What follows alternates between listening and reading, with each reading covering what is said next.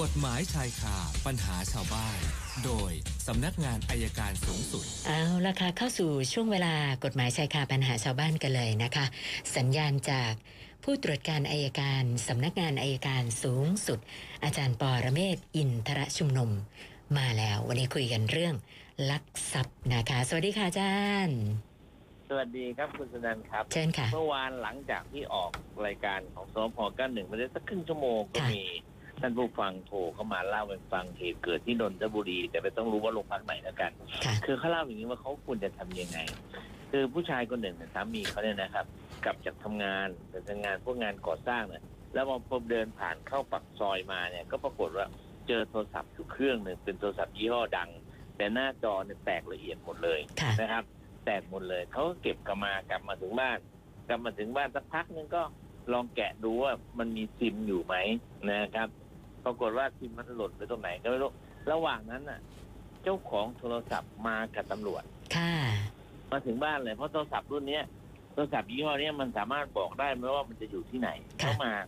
แล้วก็ถูกตำถูกกล่าวหาว่า สามีเขารักทรัพย์รักโทรศัพท์ ค่ะ นะครับพาไปโรงพักไปคุยกันที่โรงพัก ก็เอ่อเจ้าของโทรศัพท์เขาบอกว่าเขาเป็นนักกฎหมายนะเขาเรียนมาแล้วนะ เนี่ยเราต้องรับผิดนะครับเพ ราะเขาต้องเสียค่าซ่อมเนี่ยถ้าอย่างเงี้ยต้องซื้อใหม่หรือเสียค่าซ่อมประมาณสองหมื่นค่ะตั้งไปก่อน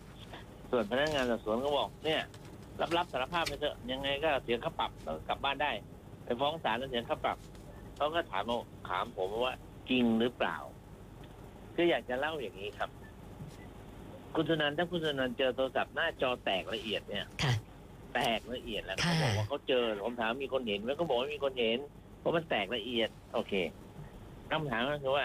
จะลักทรัพย์โทรศัพท์ที่เป็นหน้าจอแตกไปทำไม อันนี้อันที่หนึ่งอันที่สองคำถามแล้วทำไมคุณแกะซิมแกะมาดูเขาบอกอยากดูว่าซิมข้างในมันยังมีไหมแล้วค่ะเพื่อจะได้ไปหาต่อว่าของใครเนี่ยแค่นี้อือหือแต่ยังไม่ทันได้หาล่ะก็ก็ปรากฏว่าเจ้าของมา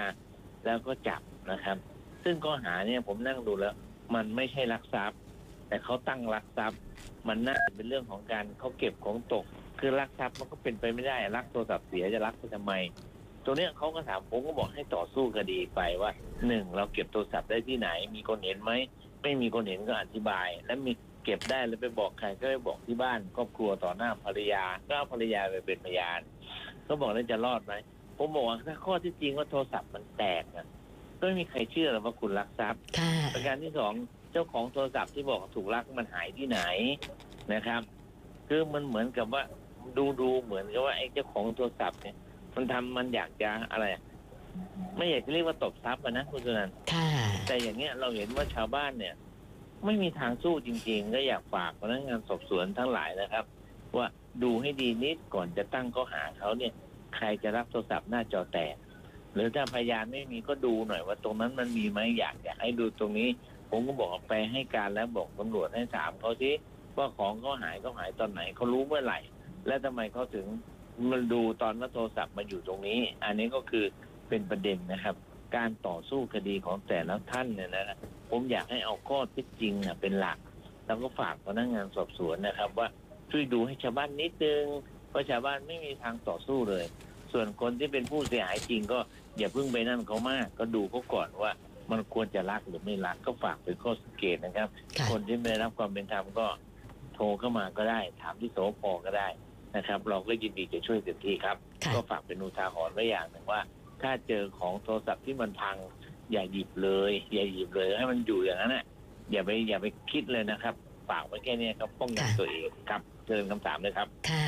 เจ้าของเรื่องคุณเชษฐ์ดนัยเขาเขาก็โทรมาเหมือนกันครูอาจารย์ลืมพูดในรายการนะคะ ปรากฏว่าอาจารย์มาเป็นหัวข้อวันนี้เลยนะคะ ส่วนคุณวิชัยนะคะบอกว่าเป็นหนี้บัตรเครดิต ตอนนี้ก็โดนเจ้าหน้าที่ฟ้องอยู่นะคะเขาบอกว่าไม่มีทรัพย์สินอะไรอย่างอื่น ทุกวันนี้ นะก็อาศัยเงินบำนาญรายเดือนนะได้ทุกเดือนนะนะคะ ทีนี้อยากจะทราบว่าถ้าเรื่องไปถึงขั้นตอนของการบังคับคดี เงินบำนาญจะถูกยึดไปจ่ายหนี้ไหมคะอาจารย์บำนาญถูกยึดได้ครับบำนาญเนี่ยก็เหมือนเงินเดือนนะฮะบำนาญเนี่ยก็เหมือนเงินเดือน อาจจะถูกบังคับชำระหนี้ได้ แต่ถ้าบำบำเหน็จน่ะมันไม่ได้บำเหน็จมันก้อนเดียวค่ะบำนาญรับเป็นรายเดือนแต่บำนาญจริงๆนะมันก็ โดยกฎหมายมันก็ไม่อยู่ในบังคับคดีเว้นแต่เราจะยินยอมครับ ค่ะ อาจารย์คะแล้วบำนาญเนี่ยอยู่ในหลักการเดียวกับเงินเดือนไหมคะ ถ้าเขาจะมายึดเอาเนี่ยค่ะคือคืออย่างนี้ครับ เงินเดือนหรือบำนาญเนี่ย สมมุติถ้าเรารับราชการอยู่นะครับ เรายินยอมให้เขาหักเนี่ยเขาหักให้นะครับ ถ้าเป็นข้าราชการปกติข้าราชการหักเงินเดือนไม่ได้ค่ะนะครับบำนาญก็หักไม่ได้ แต่ถ้าเรายินยอมให้เขาหักได้นะอันได้ อันที่หนึ่งอันที่สอง ถ้าเราไม่ยินยอมให้หักเนี่ย ก็ไม่อยู่ในการบังคับคดีเพราะเป็นเงินสำหรับการยางชีพกฎหมายเขียนไม่ชัดกับพระราชบัญญัติบำนาน แต่ส่วนส่วนตัวอื่นเนี่ยมันไม่เกี่ยวกับตัวนี้ครับ มันเหมือนกับเงินกองทุนสำรองเลี้ยงชีพอะครับ อ๋อ เพราะฉะนั้นถ้าไม่ยอมนี่ก็ไม่ได้เหมือนกันไม่ได้นะคะไม่ได้ครับคุณกินนรีบอกว่าอยากจะทราบว่าเด็กอายุ 16 ปีไปก่อเหตุลักทรัพย์ โดนเจ้าหน้าที่จับนะคะ ไม่ทราบว่าคดีจะเป็นยังไงต่อ เพราะว่าเด็กอายุแค่ 16อะค่ะอาจารย์ที่ผมก็ปกติจะขึ้นศาลเยาวชนและครอบครัวนะครับทีนี้เหตุที่รักก็ผมบอกว่าเหตุที่รักเพราะอะไรกระทำเพราะอะไรก็แถลงศาลค่ะแล้วถ้าพ่อแม่ไปให้คำมั่นคำสัญญาปฏิสารก็ ว่ากล่าวตักเตือนแล้วปล่อยตัวกลับหรือให้ทำท้ายพ่อแม่ทำทันบน ไม่ถึงกับจำคุกหรอกครับ แต่ถ้าว่าไม่มีพ่อแม่ไปหรือไม่มีเหตุผลอันสมควรศาลอาจจะเก็บตัวในสถานพินิจสักระยะหนึ่งครับค่ะ คุณคุณนฤเบศนะคะ เป็นผู้จัดการมรดก แต่ว่าเป็นร่วมกับน้องสาวอีกสองคนนะคะ เขาบอกว่าเอ่อน้องสาวทั้งสองคนเนี่ย ไม่ได้ค่อยสนใจที่จะมาดำเนินการเกี่ยวกับเรื่องการจัดการมรดกนะเขาก็เลยอยากจะทราบว่า ถ้ามันเป็นอย่างนี้เนี่ยเขาจะยื่นเรื่องขอเป็นผู้จัดการมรดกคนเดียวได้ไหมคะอาจารย์ ก็ลองยื่นคำร้องที่ศาลได้ครับ ค่ะ ว่าเขาไม่ค่อยมาช่วยในการจัดการ ขอเป็นคนจัดการคนเดียวก็ได้ครับ ค่ะ แล้วก็คุณพักดี เป็นเจ้าของอู่ซ่อมรถยนต์นะคะ ปีที่แล้วเนี่ยรับซ่อมรถมาคันหนึ่งนะซึ่งเขาเคลมประกันนะคะ พอซ่อมเสร็จปรากฏว่า บริษัทประกันจ่ายเช็คให้กับเจ้าของรถ นะเป็นจำนวนเงินประมาณ 3 0 0แสนบาทนะคะเขาก็พยายามติดต่อให้เจ้าของรถเนี่ยมารับรถไป ปรากฏว่าเจ้าของรถได้เช็คไปนี่รถไม่เอาแล้วหรือยังไงก็ไม่ทราบนะคะ ไม่ยอมมารับรถค่ะ ตอนนี้รถยังอยู่ที่อู่ค้างข้ามมาปีนี้แล้ว ก็เลยสอบถามว่าทำยังไงดีคะอาจารย์เออมีหนังสือแจ้งเข้าไปถ้าไม่มาก็อาจจะต้องประกาศขายทอดตลาดโอ้แล้วจะค่ะหักเงินที่เหลือไว้หักเงินค่าซ่อม และที่เหลือให้เขาไปจัดการเอาเองครับ ก็คงต้องเป็นอย่างนั้นแหละครับค่ะ ส่วนคุณนุกูลนะคะ มีคนมาเช่าคอนโด ปรากฏว่าหอบข้าวหอบของหนีไปไม่ยอมจ่ายค่าเช่านะคะ เขาก็เลยสอบถามมาว่า ถ้าเขาสามารถตามตัวบุคคลนี้ได้เจอเนี่ย เขาจะดำเนินคดีในข้อหาอะไรได้บ้างอะคะมาเช่าคอนโดแล้วก็ไม่จ่ายค่าไม่เช่าจ่ายค่าเช่าหนีไปแล้วนะหนีไปแล้ว ค่ะ ก็อาจจะเป็นการช่อโกงได้มั้งถ้าแอบหนีไปอะนะ ค่ะ ก็ลองดูก่อนครับคือถ้าเราก็จะว่าของภายในมันเสียหายบ้างไหมถ้าของภายในเสียหายก็อาจจะมีข้อหาทำให้เสียทรัพย์ ซึ่งข้อหาเหล่านี้มันยอมความได้หมดครับค่ะแล้วก็มีคุณมาริสานะคะ ขับรถไปประสบอุบัติเหตุ เอารถเข้าอู่แห่งหนึ่ง ปรากฏว่ายังซ่อมไม่เสร็จทางอู่แจ้งมาว่า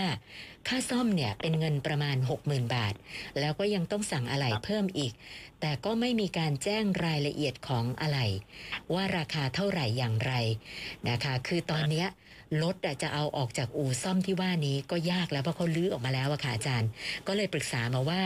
นะดูเหมือนค่าซ่อมมันจะบานปลายเขาจะทำยังไงได้บ้างคะอาจารย์อืม มันยังไงแล้วมันลื้อออกมาแล้วมันก็ลำบากนิดเดียวนั่นคือนะถ้าสิเอาคืนเอาคืนได้ไม่ได้เอาคืนไม่ได้นะครับ แต่ว่าก็ต้องว่ากันตามส่วนที่เอาออกมาแล้วเท่านั้นเองครับ ค่ะ เอาคืนได้แต่ว่าก็ต้องคิดค่าใช้จ่ายอะไรกันหักกบลูกหนี้ที่ค้างชำระกันให้เรียบร้อยเขาค้างเราเราค้างเขาก็ต้องเคลียร์ครับ ค่ะค่ะ อันนี้เขาสอบถามเพิ่มเติมมาบอกว่า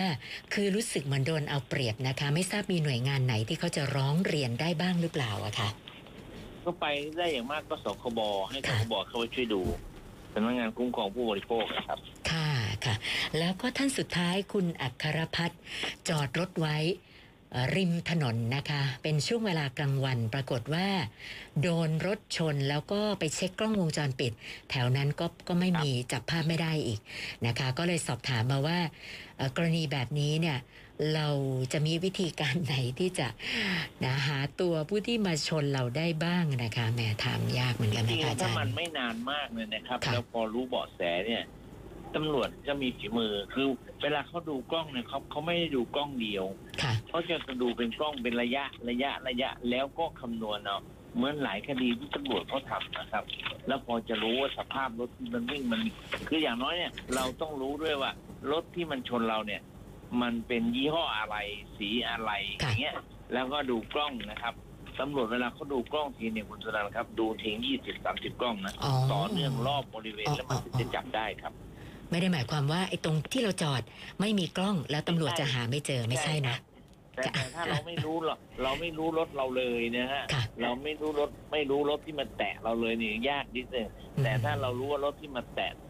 เป็นยังไง สมมติว่ารู้ว่าสีดำ ตรงที่ชนน่ะมันไม่มี ค่ะ แต่รู้ว่าเป็นรถสีดำไอ้ก่อนหน้าจะชนสักสองร้อยเมตรมีไหมค่ะ ออกมาแล้วสองร้อยเมตรมีไหมระยะเวลาสัมพันธ์กันไหมนี่คือวิธีการคิดของพนักงานสอบสวนครับ อ๋อ ค่ะ เดี๋ยวนะคะอาจารย์ขออนุญาตดู SMS หน่อยนะคะ มีใครเพิ่มเติมครับคำถามหรือเปล่า อ้อมีค่ะนะสอบถามเพิ่มเติม อ๋อ อันนี้ถามเรื่องโควิด จะไปตรวจโควิดนะคนละเรื่องค่ะอาจารย์นะสัปดาห์ที่เอาไม่ใช่สัปดาห์ที่แล้วเมื่อวานค้างไว้ 692 วันนี้มาอีก 8 นะ เลขกลมๆเลย 700คำถามแล้วค่ะอาจารย์ โอเค ขึ้นเจ็ดร้อยแล้วก็ค่ะยังไม่ครบหกเดือนเลยนะหกเดือนแล้วทีเนาะ ยังไม่ครบหกเดือนเลยเข้าเข้าเดือนที่ถ้าโดยประมาณการ6ก็ต้องเอาแบบประมาณการแบบคุณหมอแท้จริงเนี่ยปีนี้น่าจะประมาณพันสี่ค่ะโอเคครับเดี๋ยวพรุ่งนี้คุยกันใหม่ครับคุณตนันฮะได้ค่ะสวัสดีรับวันนี้ขอบคุณมากค่ะ สวัสดีค่ะ อาจารย์ปอระเมศวร์อินทระชุมนุมค่ะ กฎหมายชายคา